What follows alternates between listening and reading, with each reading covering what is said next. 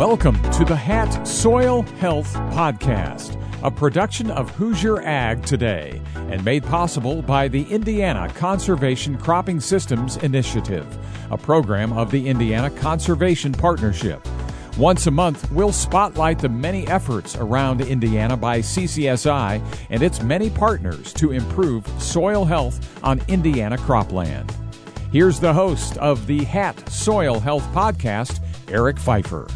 Welcome into the Hat Soil Health Podcast, and this month we're doing it from the Indiana Farm Equipment and Technology Expo uh, here on site at the Indiana State Fairgrounds. And we just had a great presentation on our seminar stage about cover crop management, and we brought them over here to do a quick podcast as well uh, to talk about some of these things that they've been doing for a long time. We also have a new relatively new conservationist on our hands as well, and we'll, we'll talk about some of those uh, challenges and some of the advantages to doing that on this week's podcast.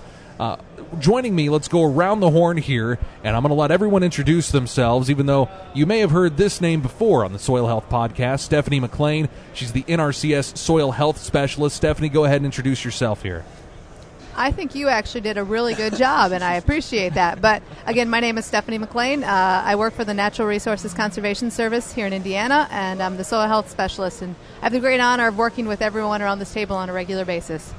And we do have a sponsor of this podcast. They've been with us since the beginning of this and really trying to put forward uh, some of these soil health practices and make them more widely known. And today we have Joe Rorick, who is with the Conservation Cropping Systems Initiative, their conservation agronomist. Joe, hello. Thank you for being here. Go ahead and introduce yourself. I'm Joe Rorick. I'm the agronomist for the Conservation Cropping Systems Initiative. Very good. And, and from Greensburg, Kevin Horstman is here. And Kevin, you were just uh, one of the farmers up here uh, giving our presentation, doing the seminar for us. And you're you're the one that's a little bit new to all of this, right? Yep, I'm, I'm the rookie of the of the crew here. So, yep. Well, very, very glad to have you along here. And uh, uh, Nick Wenning is here as well. Nick, go ahead and introduce yourself. I'm Nick Wenning from Decatur County, and we've been cover cropping for a long time. Very good. And Roger, Roger Wenning is here as well. Roger, please go I'm ahead. I'm Roger Wenning, also Greensburg, Nick's dad. We farm, work together on stuff, and uh, just I've been at this too long. I'm glad to see young guys getting in here and starting to take over some of this, so I can back off a little. Very good. And and Nick, it has to feel good that he did claim you just then and say he he was your dad. That that's got to feel pretty good, right? That's... Yeah, it depends on who's listening, but yes, I normally will take that as a good thing. Very good. Well, Roger, I want I want to start with you because you have been at this for a long time, and you mentioned during the seminar that you were putting some of these practices in place before you even knew that it was you know this buzzword soil health or sustainable. It was just kind of it made sense to you, so you started doing it, and then people came along and said, "Hey, that's a conservation practice, right?" Yeah, that's basically it. Probably late '70s, early '80s. I started noticing. I farmed some hilly ground, and this soil's leaving, and we don't have very much. I mean, it's pretty, you know, shallow. So I began just putting some weed up and down the little valleys, putting. I contoured around my hills about every 50 feet, and hey, that's keeping my soil here. I need that. And over time, I started noticing, well, in those strips, the soil formed different. And I'm like, huh, what is this deal? So just from there, it continued to grow, and uh, it was hard to find somebody to talk to about it, though. So I was kind of just, you know, shooting in the dark on my own. We still thought we needed tillage, but we kept reducing that, and especially on the hills and things kept getting better. So I guess it just went from there as all right, I have to learn this. And there was nobody really to talk to. And we didn't call it that. It wasn't a cover crop. We didn't have soil health. We just put something out there. It, it just made sense. Right. Yeah, it did. It was making me money. I was, because 1983, I was flat broke. And with anybody that survived the 80s will understand that. Anybody my age would understand that. I didn't have a choice. And so from there, it just, I guess the rest is history, as they'd say. now, now that we've gotten to this point, you know, sustainability is a, a, huge buzzword. Soil health practices, uh, and and Nick, for for you, uh, a lot of these things that your dad did, and now you are continuing on. Now he's kind of the guy to go talk to. There, there's that resource, plus a ton of others at this point, right? Yes. So there's a lot of people coming into this, and you know, a lot of people smarter than I am. I mean, they just they know so much and they've studied and learned and I love having those resources to bounce ideas and you know because I have new ideas being younger generation. We always come up with crazy thoughts and he lets me run with some of them actually. It's awful nice of him right? Yeah it is Uh, again, this is the Hat Soil Health Podcast, and it's presented by the Conservation Cropping Systems Initiative of Indiana. And you can find more about their programs and their mission at ccsin.org. And, and Stephanie, I want to come to you. You know, uh, so so Roger mentioned that you know he started doing this a long time ago, and it was because it made sense to do, and and that's still the case people are just maybe drifting away from from some of these practices a bit more. But in Indiana, many are starting to kind of come back that way, right? Absolutely. Um, I think I think the idea of having things make sense, uh, people have to really step back and critically look at their farming operations and and what's the most important aspect of our farming operation? Our soil. And so again, when it comes right down to it, uh, soil erosion and stopping soil erosion and keeping our soil there is one of the first things that every farmer will tell you they care about because the soil makes or breaks their farm. Without soil, we, we don't have farms. And so, um, so again, with farmers like Roger and, uh, and all the other farmers across Indiana that are doing that, what really helps is their willingness to talk to other farmers who are who are saying, "I want to try something different, but I don't know how to get started." And, and then people like Roger and Nick and Kevin say, "Well, try taking out tillage passes in the fall. Try adding cover crops look at building that system so that soil stays there. So we start increasing that biological activity in the soil, and we start getting we start getting functioning to come back. By and by function, I mean water infiltration, nutrient cycling, um, physical stability and support. Right, not rutting up the combine or not rutting up the field in, at harvest time. Having that soil being able to support you. These are soil functions that we take for granted until we don't have them. And so again, we're seeing every year as weather conditions get make it harder and harder to farm, we start looking at a soil function and knowing that we need to have that so that we can so that we can farm successfully. So now we're talking about some of the resources available as this all makes sense. We've, we've talked about farmer resources, other farmers who have done it, like Roger. We now have NRCS here at the table. And then we have folks like the Conservation Cropping Systems Initiative as, as well, uh, a tremendous resource for a lot of people looking to get into this field. And I imagine that this past year had to have been a little busy from that front with all of the prevent plant acres out there. We had a lot of folks saying, well, you know, I've heard about this cover crop thing. Let me throw it all out here. They, they probably needed a little bit of direction and maybe reached out to you folks, right, Joe? They did, yes. And, uh, and with, with planting that stretched from April to July this year, it was it was a little difficult. It was it was a busy summer, um, and now what we're really trying to get folks to understand like stephanie said was was thinking critically about their farming operations and especially if they do have a cover crop out there for the first time. So this winter coming up with a plan or a, couple of plans and a couple of backup plans then for what they're going to do with that cover crop this spring.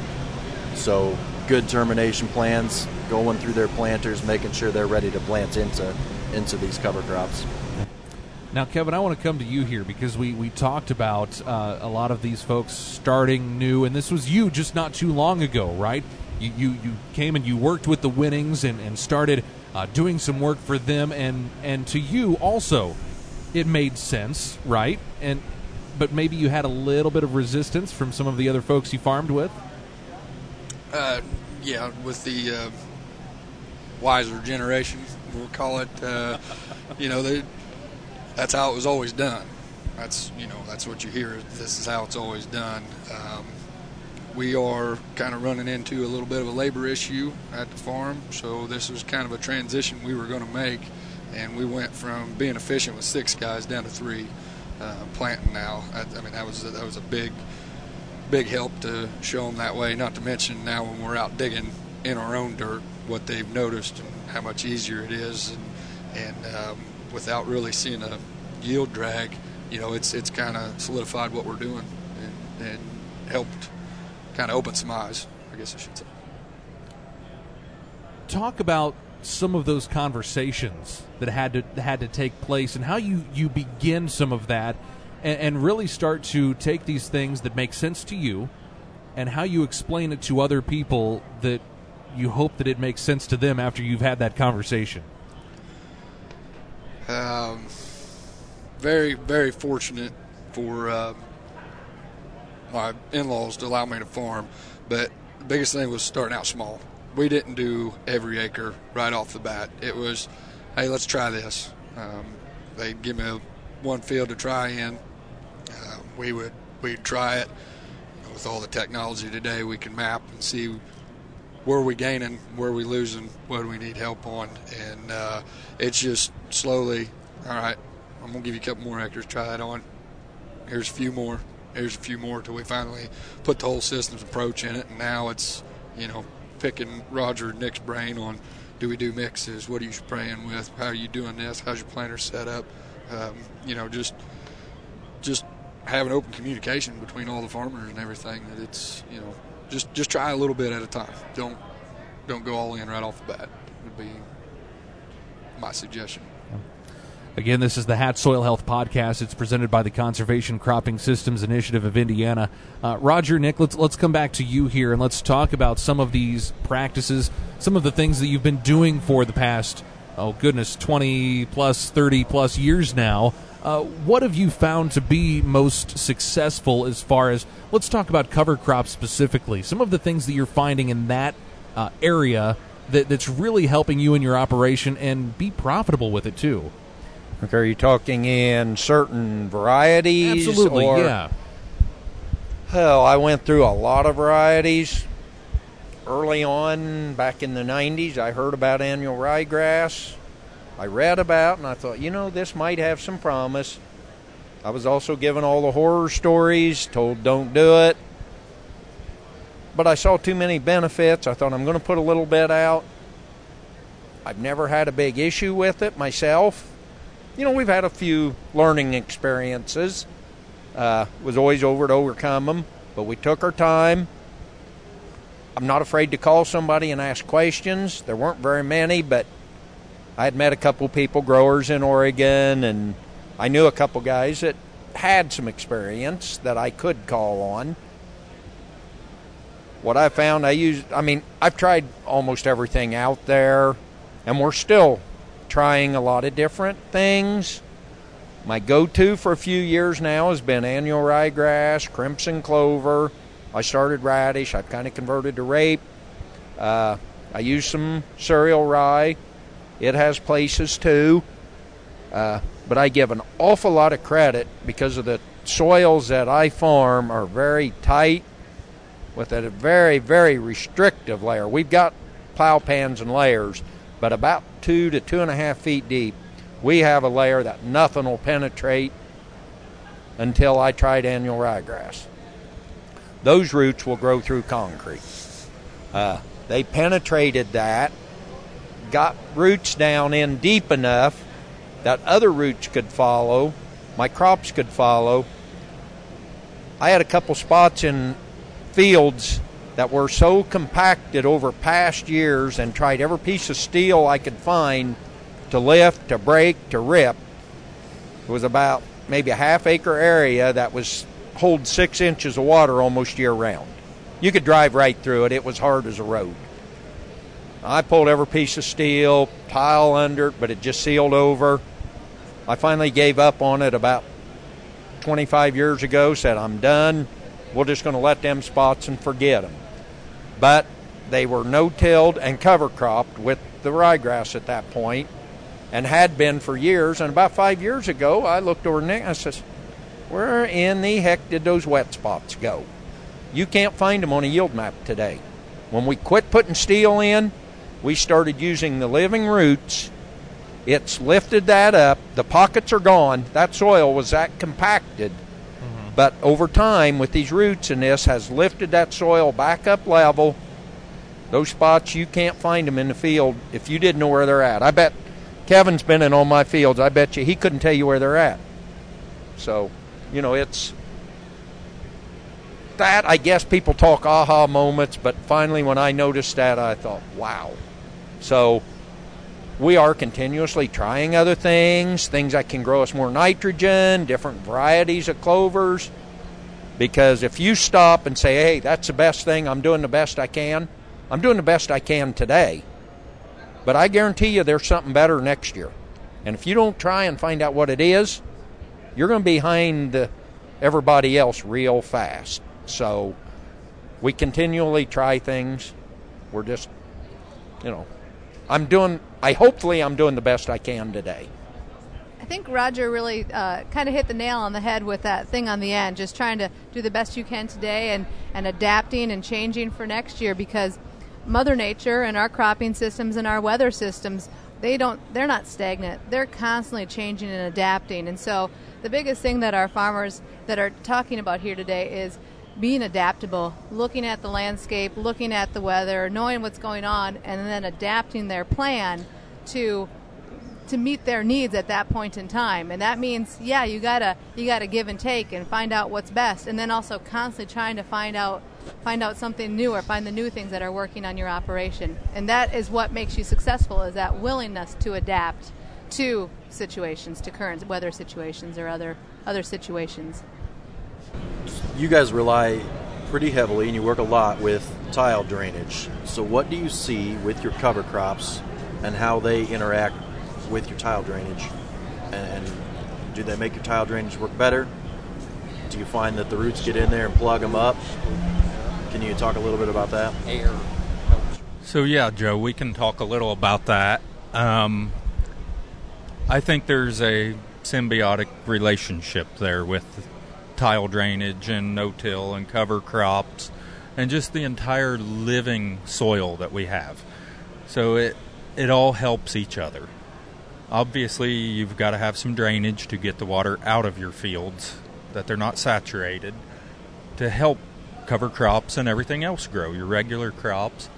But also, I look at the microbial activity in the soil. I think that's a big thing today is having living organisms in there. And most of the good ones, you have to have oxygen in your soil for them to live. So it's just, it's a whole relationship with, with all of it. Do you find that the roots get in there and plug your tiles up? You guys have to go out and fix a lot? We have no problems with roots on our farm. We've we have everything pattern drained. We have actually had part of it in CRP ground for 10 years with the native grasses. We were worried when we brought it back into production. We dug holes and found the tile and looked in them. They are as perfect as the day we installed them. And this is the Hat Soil Health Podcast, and I'm here with Stephanie McLain, Joe Rorick, uh, Kevin Horseman, Nick Wenning, and Roger Wenning. And this is uh, the Hat Soil Health Podcast presented by the Conservation Cropping Systems Initiative. And and I want to go back a little bit. We were talking about cover crops, and, and a lot of your uh, seminar uh, today was talking about planting green. You talked about planting green, and, and many folks know what that is. But but uh, Nick, Roger, one of you, go ahead and, and tell me one, what is it to plant green, so that folks that don't know and aren't familiar know what that is, and two, why it is you like doing it so much, what the benefits of doing that are. Well, planting green is exactly what it says. Our cover crops are green when we plant. We don't spray them possibly a day or two ahead if it depends on conditions, but most of the time we don't spray until after the planter, our first. We're going to try a little bit of rolling next year. I got a little roller. I'm not sure that's, but uh, it's being done, so that's just something, as we talked earlier about, you got to keep looking for that new trick. Mm-hmm. Uh, we're going to play with it, but you do that. Uh, the big advantage one, we're keeping food to our microorganisms. Uh, we're growing those cover crop roots till the last minute possible. We're getting more benefit out of our cover crops. Why kill it a month ahead of planting? Now you've lost a month of growth, a month of health in your soil. Uh, it just didn't make sense. Planning into it, we've got equipment. We actually keep taking stuff off of our planter. As this soil becomes healthier, more mellow because of this, we keep taking all those extra pieces off. Uh, we got one left that we may pull off yet. The no-till cutter, we're still running, but we're right on the edge of taking that off now and just go plant because we're not moving any soil. We're getting great uh, stands. Crops are taking right off, really doing well. It all goes, but it takes time.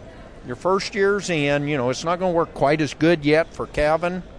Mm-hmm. Uh, but you got to start. You got to make it go. As he mentioned earlier, they didn't see any yield drag. I'm going to say the exact same thing. When I switched to no-till and with the cover crops, everybody keeps warning yield drags and well, it's going to take. No, there's no yield drag, but you're not going to see as much benefit that first year as you will the second year or the third or the fourth. We didn't kill this soil in one or two years. It's going to take a little while to heal it. But as I mentioned earlier, what we did to some of those tough spots in the field is just unbelievable. Yeah. And, and, you and I discussed this a little bit earlier. So this year was kind of horrendous for farmers across the state. 2019 was wet. It was kind of terrible. But it may have been a, a bit of a blessing in disguise for some who were forced to plant green because they couldn't get out there in time. And now they've decided, heck, I'm going to do this every year, right? Yes. I had several calls. And that points to one other thing I want to make sure people know. If you're going to do this, please call someone with experience before you go make a mistake. We're glad to talk to you and help. I wore a Bluetooth headset all spring because I was getting all those phone calls, and the ones that called me called later in the summer and said thank you. It worked. I'm doing it next year. Uh, they were forced into it, but I recommend everybody please call someone for help uh, if you need, you know, because there is knowledge out here, and it's a whole lot easier to do it right the first time. You're more likely to continue. I just wanted to add something to what Roger said. I was thinking about how, you know, one of the other benefits that comes from planting green in looking at those pictures you were showing during the presentation was that biomass on the surface of the soil. It laid down so nicely. It covered the that entire field, and there was probably two things that you had a big benefit from that. One, weed germination and growth, right? So having that biomass layer over the surface reduced the amount of weeds that grew. They had to work a lot harder to grow. So when you did come through and spray them with an herbicide, they were weaker and you were able to terminate them. So that biomass is a, is a great benefit for slowing down or minimizing weed growth. Um, and then, two, soil temperatures. Um, plant roots like the same temperatures as what we do, 70 degrees or so. And when we have bare soils in the in the heat of summer, you can see soil temperatures two to four inches down of 90 to 100 to 120 degrees.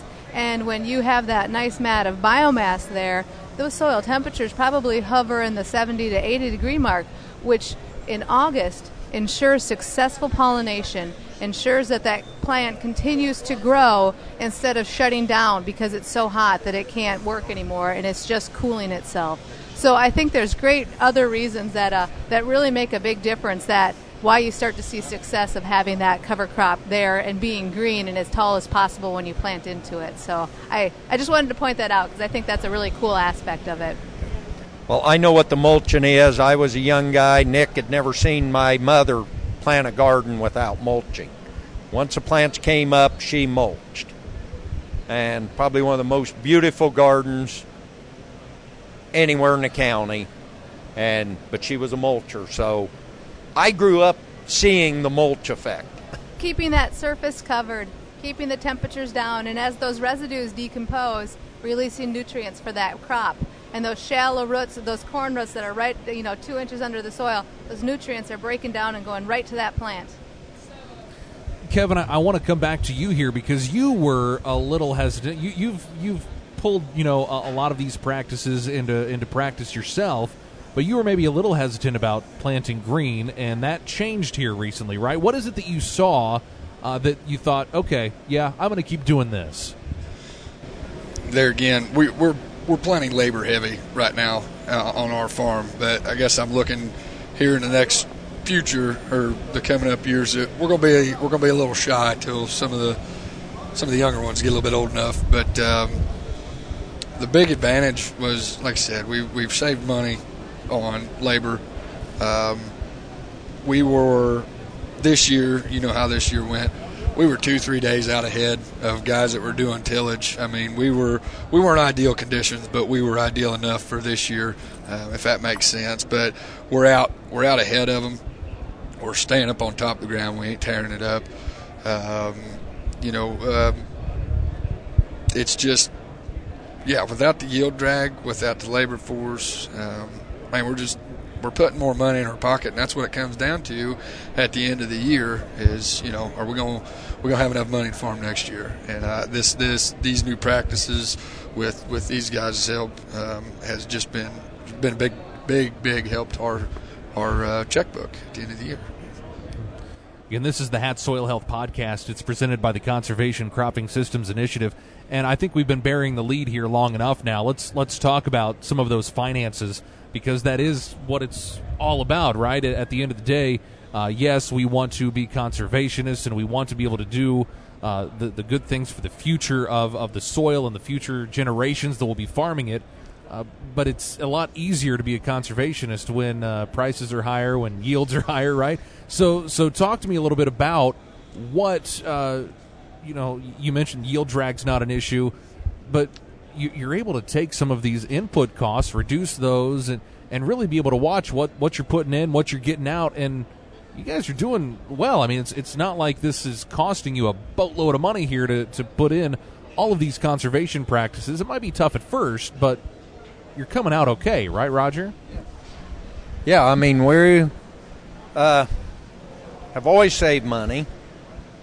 I'm not big economist to where I'm tackling every dollar and cent on things, but we kind of look at the overview. Uh, I was asked one time years ago, "Why are you doing this?" I said, "I keep paying more taxes every year, uh, meaning my income's increasing." So it's, you know, you look at things, but if you save those tillage passes, I think Kevin told me first year when they no tilled, you save $3,000 in fuel. Just fuel. I mean, those are just right now real dollars. That you keep in your pocket. You're not buying those tractors and stuff. I run a nice planter now. I've got a nice sprayer. That's a critical machine. Uh, but I don't need all this other equipment. I don't need all that labor. We have always been worked with other things to do. Uh, you know, these yellow toys that we got in our excavating are more fun to operate and make me more money than all this other stuff does on our personal level. Okay, you're going to put a cover crop. Oh man, the chemical costs are going to eat you. We use less chemicals since we've gone to cover crops a lot to do with what Stephanie just said. That plus the fact that you run the right cover crops, they actually have effects to knock weeds back, to help us with weeds. Uh, with these water hemps, with the palmer. We are keeping those under control. I've had, we don't have much mare's tail issue on my farm, except one year where I had wheat, didn't want the ryegrass flown next to it, so I had the airplane stay back. I drilled rye next to the wheat. I missed a strip. We didn't get covered. The next summer, spraying soybeans was unbelievable. Ryegrass on one side, cereal rye the other side, no mare's tail. That spot down the center cost me an extra $20 in spray because of the mare's tail. Mm-hmm. I had to add to my post spray. So, okay, now what happened to that extra cost? But so really, uh, nutrients, we're growing legumes ahead of the corn, getting us some nitrogen. Uh, I can't say as I've reduced my fertilizer cost in the last 25 years, it has not increased. My use of fertilizer is the same, but my yields have doubled. So I count that as more money. uh, so really, you start talking to me about the extra money doing this stuff, and uh, you're going to have somebody give you a lot of arguments. Joe, do you have any other questions you wanted to ask? I know you said you had some questions. Let's go for it. You guys talk a lot about the wildlife benefits that you see with your cover crops. Um, can you talk a little bit about? Do you see any issues in your crop because of the because of the increased wildlife? So, our ground, we have a lot of wooded edges. So, the wildlife is going to be there regardless. I personally like to eat wildlife, so I like to go out in our fields and provide for them in the wintertime so I can harvest them and have the food from them. So, an increase in wildlife, no, I don't believe so. But yes, we do have wildlife issues. But the yes, the health of the wildlife is definitely increased. We're seeing larger deer antlers, you know, better herd health just because they have a nutritious and good food source through the winter. Kevin, now that you're a couple years into this, what are some things that you go out and look for to know you're on the right track?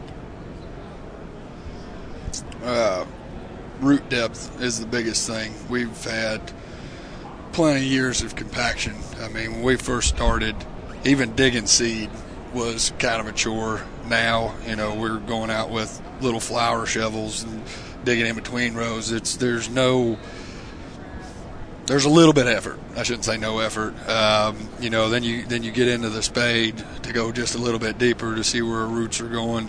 Um, our compaction is uh, I, I, wouldn't say has completely gone away, but uh, we're we're starting at the top and working our way down. It's easier easier to dig. Um, you know, you talking about wildlife on top. Uh, we got a guy down around home. He said we're all livestock farmers because we're feeding worms. You ought to see the worms in our soil. I mean, they're huge. They're and they're all over the place. Um, you know that wildlife benefit. Not only we feeding them, they're helping us. You know, they're making tunnels for roots to go through. So, um, yeah, to, to add on to the wildlife, we're taking care of them. They're taking care of us. Uh, but yeah, just just getting out and digging is the, is the big thing. For all of you guys, what are some things that that folks can do to? What are some steps that they can take to get into this more? So, my opinion, first step is you have to make sure you have a planter that is capable of doing no till. I mean, if you do not have the right equipment for the job, you will fail. So, with that being said, that is my first step. And then you got to go in, you know, with a good plan, have a, you know, because we are relying on for the weed kill and everything to make sure have a plan for which cover crop you have because it takes different management, different termination practices. Uh, so, as Nick said, get your equipment right, get a plan together to use it. Uh, yeah, I couldn't agree anymore with both Roger and Nick. Uh, we we put a little bit of money into into our older planter. Um, there again, sitting down with these guys, helping us out with, you know, we need to be fixing more nitrogen. We need something to get down there and bust that soil because you know we're we're not in it for very long. So you know the way way everything is now, we wanted it done yesterday. So, um, you know, we're kind of ramping up our mix to try to get a little more, more and more to get to where they're at after 25 years in a six-year period. So, uh, yeah, having a plan is the biggest thing. And that plan, a lot of that, uh, again, we talked about resources early on in the podcast here. talk with a farmer who's done it, like Roger. Talk with uh, an organization that wants to help you with this, like the Conservation Cropping Systems Initiative, and utilize some of the resources available through uh, USDA and, and, NRCS. Uh, all of these things are available for you to use. And Joe, I'll let you wrap up on that because there. Go ahead, Roger. You, you wanted well, to talk about this. Well, I just want to add what you're saying about this. What's got me, I think, so excited today with this is what's taken me 25 and 30 years to do to some of my soil because of the knowledge. I'm hoping to do the same thing on Kevin's farm in five years from now to see his farm about where my farm is. What took me that, we now have, with all of the knowledge, all of these people, with Joe and Stephanie and other farmers doing it. Uh, and we're doing a test on a farm I just rented working with Stephanie. We're going to find out if we can do this in five years. That's what's got me excited. We can move this so much faster now with the knowledge we have. And Joe, I'll just let you wrap up on that. That the Conservation Cropping Systems Initiative, again, the sponsor of this podcast, and the whole point is to try to get this information out there so that people can come to you guys and you can help with that plan, right? Yes, we can, and, and we uh, we help a, a, lot with field days, winter meetings, all kinds of things. If, if there isn't one happening in your area and you want that, stop into your Soil and Water Conservation District office, stop into your NRCS office, get a hold of your local extension, and tell them you want this, and well, we'd be happy to help out. Very good. That's the Hat Soil Health Podcast. And again, our thanks to the Conservation Cropping Systems Initiative. And thanks to all of you for joining us. And thanks for what you do for conservation practices here in Indiana. Thank you very much.